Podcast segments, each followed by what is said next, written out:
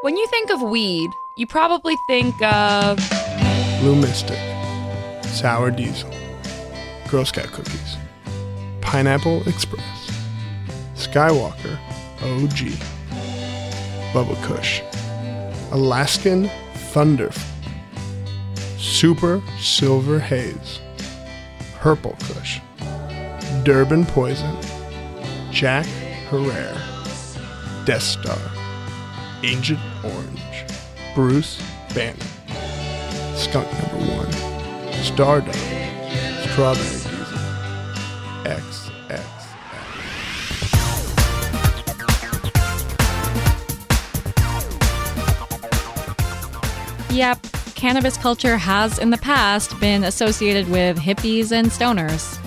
Take, for instance, the out there weed strain names you heard at the top of the show. Hi, I'm Jenny Kaplan. And I'm Lindsay Rupp.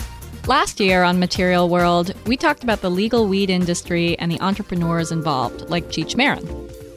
Today, we're revisiting the topic to see how weed status is starting to change. Companies are trying to attract mainstream customers who might have previously been scared off by that stereotyped rhetoric and style.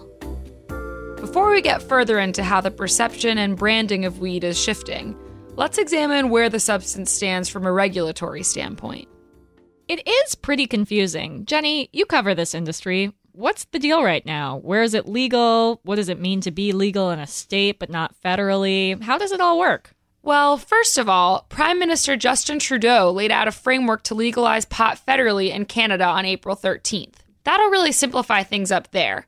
But here in the U.S., it's still quite a complicated business to get into.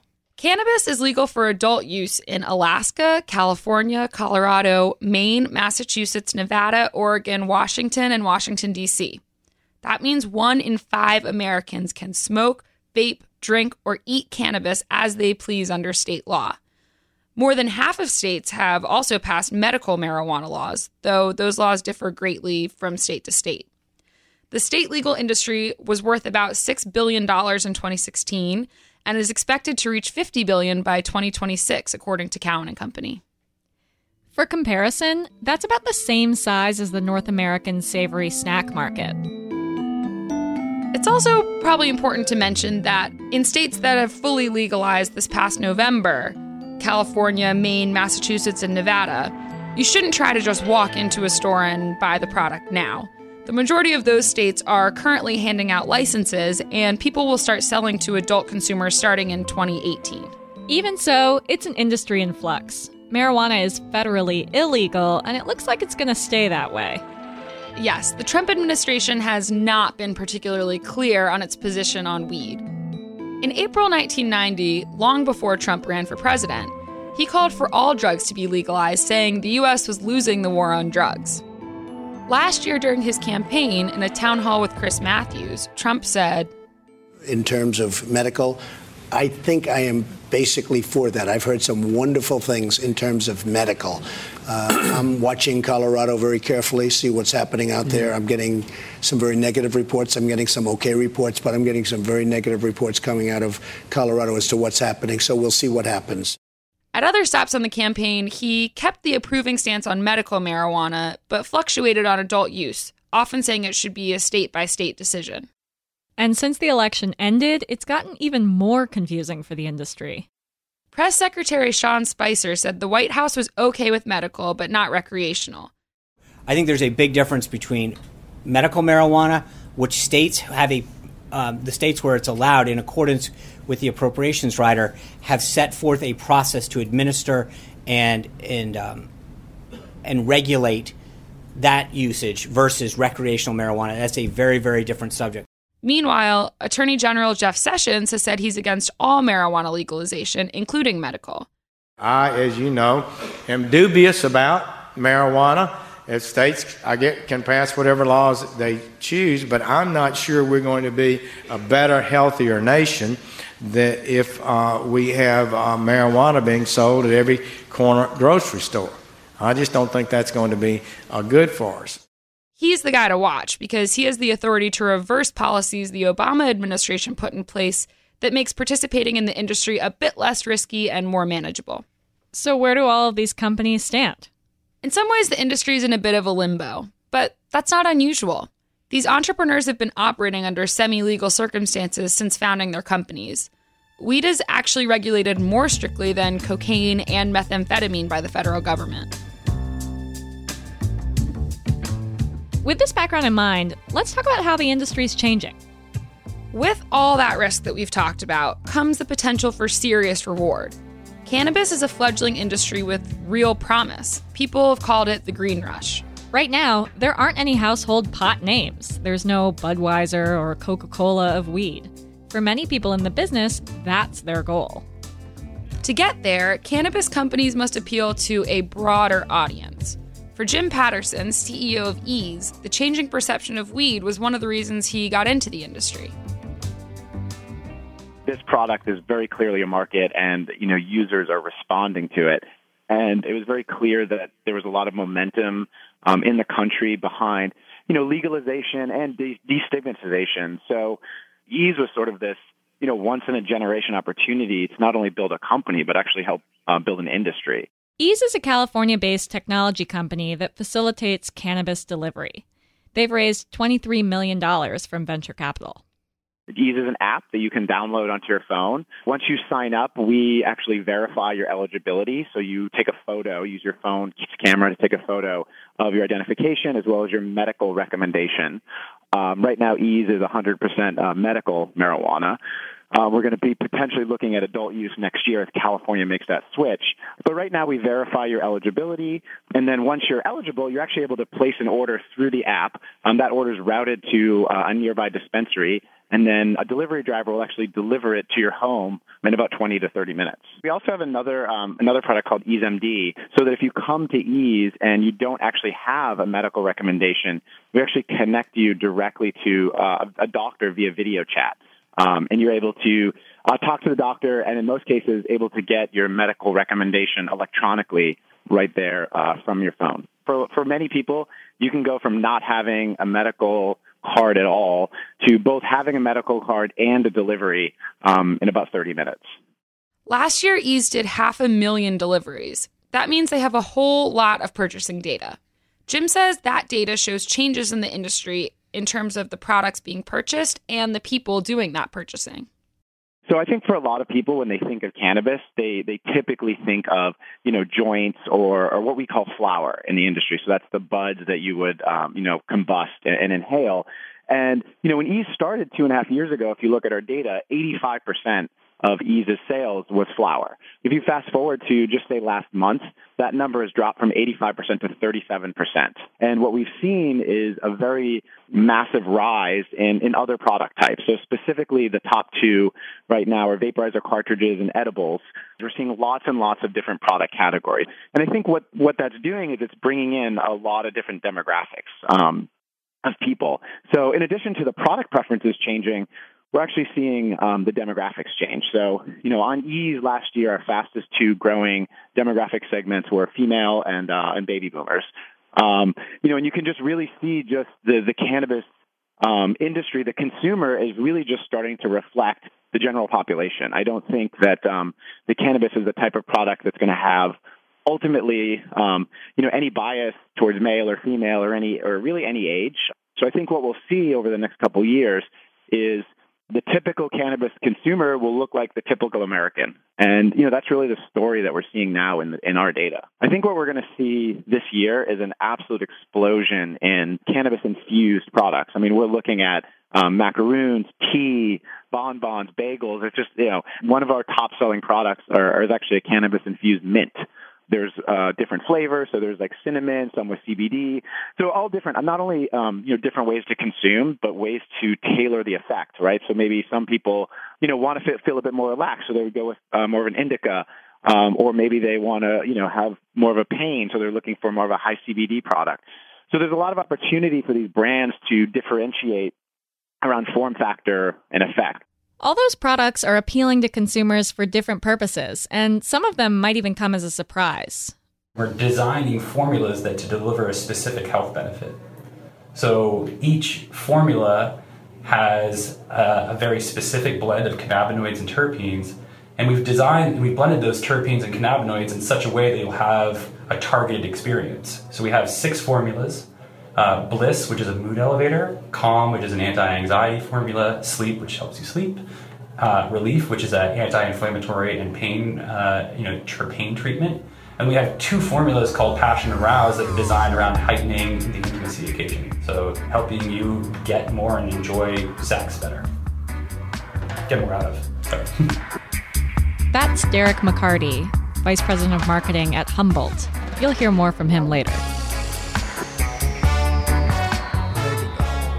Sonoma Coma, Professor Kale, Sweet Deep Grapefruit, Titanic, Tommy's Homegrown, Beast Mode 2.0. To get a sense of this changing market in action, I headed to a dispensary in Denver, Colorado to talk to customers about the products they were buying and why. I really like the oils, and especially because they tell you how much percentage you have and the THC and if it's CBD and all that. Right. So I like being informed of what I'm buying. Enjoy what they call wax now out here. I was used to what was called hash in the 70s. Mm-hmm. So there's some new products out here that were never there in the 70s because of it being legal. Right. And we found being here, it's wonderful. We just picked up some fancy truffles that are peanut butter and jelly flavored. 4 pre-rolls, a little bit of flour, and what was the last thing we got? Big pen. Oh yeah, big cartridge. Disposable. I tend to vape most. I like edibles too. Yeah, I pretty much try everything, like from dabbing oils to consuming an edible, or even topicals. Like I find use for those pretty frequently too. So yeah, there's a use for almost everything. To keep bringing in more consumers like the ones you just heard, Jim, like other ganjapreneurs, says it's vital to further the normalization of the industry. What we feel like has to be done is you have to separate cannabis from that stoner culture. Most people are actually in favor of cannabis, and I mean most, right? The majority of Americans, just on the face of it, are in favor of cannabis legalization in some form. But most people also have a very strong negative reaction to, what I would call the sort of stoner culture of the past. So I think what has to be done for companies, and we can see it not only with Ease, but a lot of the new brands that are coming out, right? These brands look a lot like products you'd buy at, a high-end beauty shop or GNC, right? They're not, the logo isn't black and green or with marijuana leaves or clouds of smoke. So I think what we're seeing now is, and where I see Ease playing a big role, is really helping to, professionalize and, destigmatize the industry, really to make it approachable to the mass market consumer. As well as, we want to help regulators because, what's happening is that people are consuming products that are untested, right? Nobody knows where that stuff's coming from off the illicit market. Whereas if you look at a state like California with the adult use framework, every product has to be batch tested by an independent third-party lab. That doesn't really exist in an illicit market. Ease is helping to professionalize the delivery of cannabis. There are also a whole bunch of companies working to make stigma-free brands. Right. These are the people trying to become a household brand name. One of those companies is Botanica, a brand creation company based in Washington state that develops edible weed products. Chris Abbott and Tim Moxie were classmates at Dartmouth Business School. After spending time in finance and product development, Chris and Tim decided to start a weed company. Botanica develops and owns the intellectual property for a variety of different edibles brands that they then sell to partners who manufacture them in each state. That's important because weed can't cross state lines or it becomes a federal product and therefore illegal. We started with a brand called Spot, and it's basically a black packaging with a circle on it, and the circle will have a number in it, and the number is how strong it is, right? So front and center, if it's got a 10 in there, it has 10 milligrams in it. And we use the color of the spot to denote the type of cannabis in it. And roughly Indica is the sort of the down, the slow, the relaxed one, and that got a blue color. And the sativa is the more racy, energetic high that you can get, and that was a red one. And we had a hybrid which was green in the middle. So you had different color spots with a number in the center. Spots labels are designed to make extremely clear what kind of product you're getting and the dosage in each edible. They later decided to launch a less expensive brand. In my mind, it was someone driving home from the end of the day after work and stopping in the store and wanting to get something that was just really fun. We're seeing a real, I think, an increase in packaging fun that's coming out now as brands get away from being cannabis, cannabis, cannabis. And it's like, well, hang on, we're just a product. So we're now putting into, we do cookies and we're doing some chocolates. They decided to stick to edibles because edibles make it easier to control the amount of THC, the psychoactive part of weed, and other components of the plant like CBD, which has a lot of the medical benefits. Botanica Seattle, the company that sells Botanica's brands in Washington State, is the biggest edible player in that market. People are very familiar and people are used to consuming herbs for different, to have different effects in their life. And it's a lot of how we saw cannabis. Is cannabis was it's just a plant. And we thought that that may help some people approach cannabis with the idea that it is an herb and it's been blended with a couple other herbs to sort of drive experience. You said the discreet side of it. When we've made these cookies and chocolates, we realized that actually some people don't want to have a big bag of cookies or chocolates there. So the discreet part of it was really important. And there was a part of the market that wanted a subtle addition to their life. So the mints are pretty low in potency. But you add to that these herbs and you kind of get this effect that will come out. But it's a subtle effect as opposed to a big effect. And, you know, there's many, many ways that I think people are using cannabis. The mints are the best-selling product in the state. So we've ended up with a product that is low on the cannabis side but has a lot of consumption. And we're learning more now about how sort of people are using it. And I think that's one of the big things to say here. Cannabis is used by a tremendous number of people. There is no age range or demographic that typifies the cannabis consumer. Historically, you had sort of the stereotype of what that would be, right? The guy at sort of Hempfest or something. But the truth is, those are the people who self-identified with the market, who were happy to say, I consume cannabis.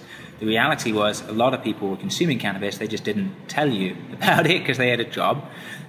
So now the market has become a legal one. You're seeing a big opening up of the people to say, well, actually, I am using it, but I'm using it this way, and it's not in the way you would have expected me to use it. For Tim, a big part of making a brand that would appeal to a broad swath of people was figuring out how to create a manageable dose. Cannabis is relatively benign, especially at the very low end, right? So if you have one of our mints, it's a very low level experience, a really nice one, actually. It's an addition to sort of your life.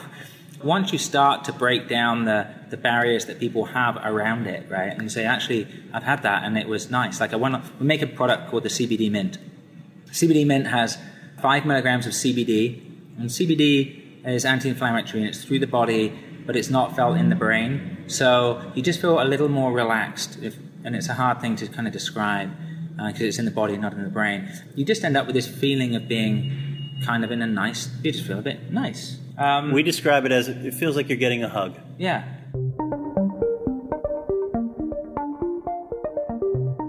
Standardized doses are really important for helping people manage how much weed they're actually consuming. Most people don't have time to gamble with being too high. There's a now famous Maureen Dowd column about doing exactly that that's been a real pain in the butt for the industry.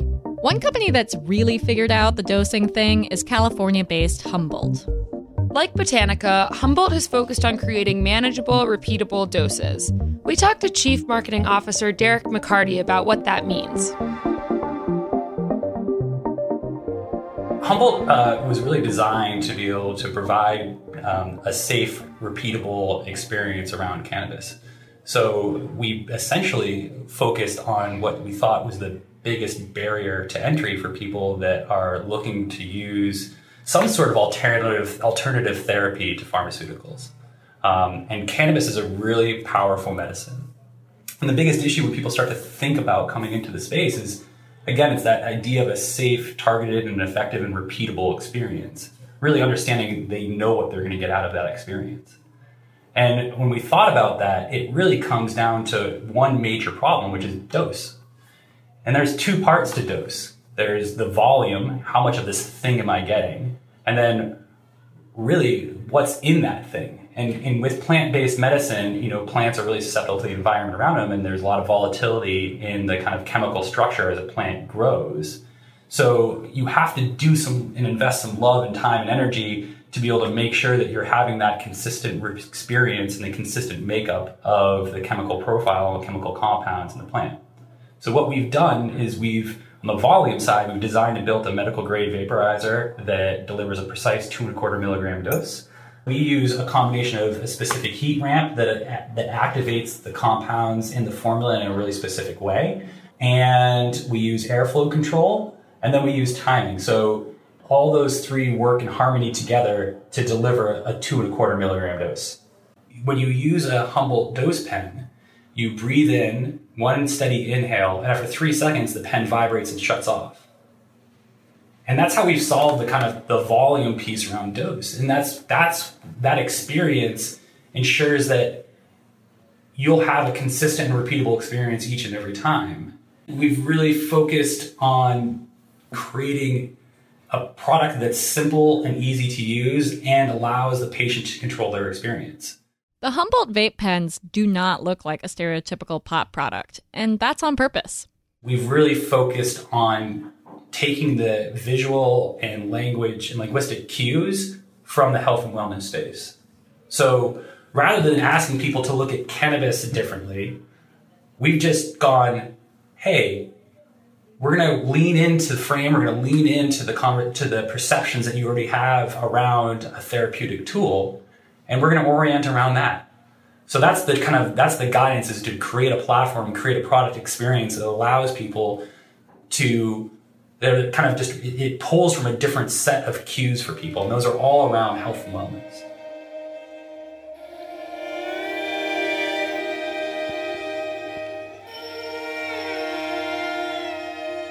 We're really focused on how do we take what we've been able to do in California and make it accessible, to the widest audience we can. So that, that obviously looks at expanding outside the state, and then, and then in the future expanding outside the country.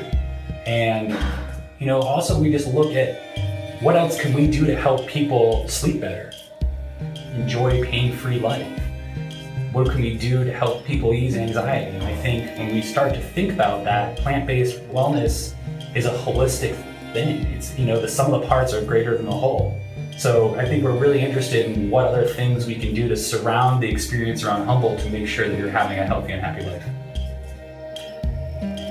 There's going to be a tremendous amount of opportunity to create really interesting products. And, for Tim and I think it's part of that intellectual exercise of trying to figure out where this market could go. It is a big piece of the fun, and why we're in it is to be a part of the journey. Part of the journey, man. Yeah, exactly. Laughing Buddha, Blue Crack, Hemp Dog, Colombian Gold, Alice in Wonderland, Lottie Dottie, Blueberry Yum Yum, Red-Headed Stranger, Galactic Jack.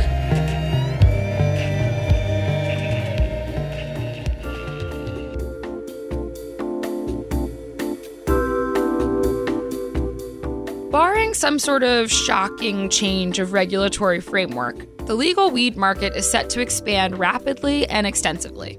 The opportunity is huge. It's also so rare to have the ability to actually shape an industry. There will one day be a Budweiser or Coke of weed. To get there, companies have to make products that are easy to understand and safe to use. That's why products with good branding and clear value propositions will likely succeed. I'd be much more likely to use a product whose name tells me what it does, like Humboldt's Calm, or is easy to consume, like a mint, rather than one with a jargony name like some of the more traditional weed strains.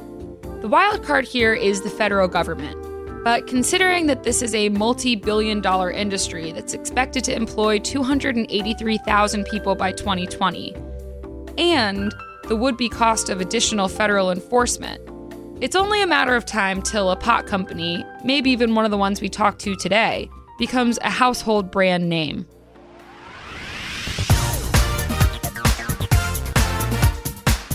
that's it for this week's episode of Material World. Thanks for listening. For more Material World and for other great Bloomberg shows like Game Plan, check out iTunes, Bloomberg.com, or wherever you listen to shows like this. If you like what you heard and you feel so inclined, please rate and review the show. You can find us on Twitter. I'm at LC Rupp and Jenny's at Jenny M. Kaplan. To find out more about the guests this week, you can find Ease on Twitter at @Ease_team, Humboldt at HMBLDT, and Botanica at www.botanicaseattle.com.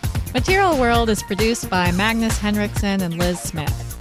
Alec McCabe is the head of Bloomberg Podcasts. We'll be back in 2 weeks.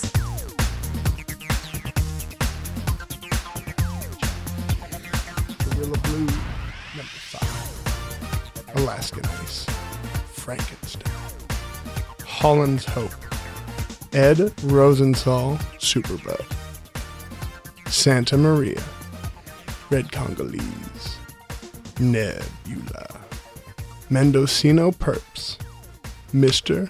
Hood Magic, Elvis, Romulan Grapefruit, Monkey Paw, Aurora Borealis, The Third Dimension, Soul Assassin OG, Frisian Dude.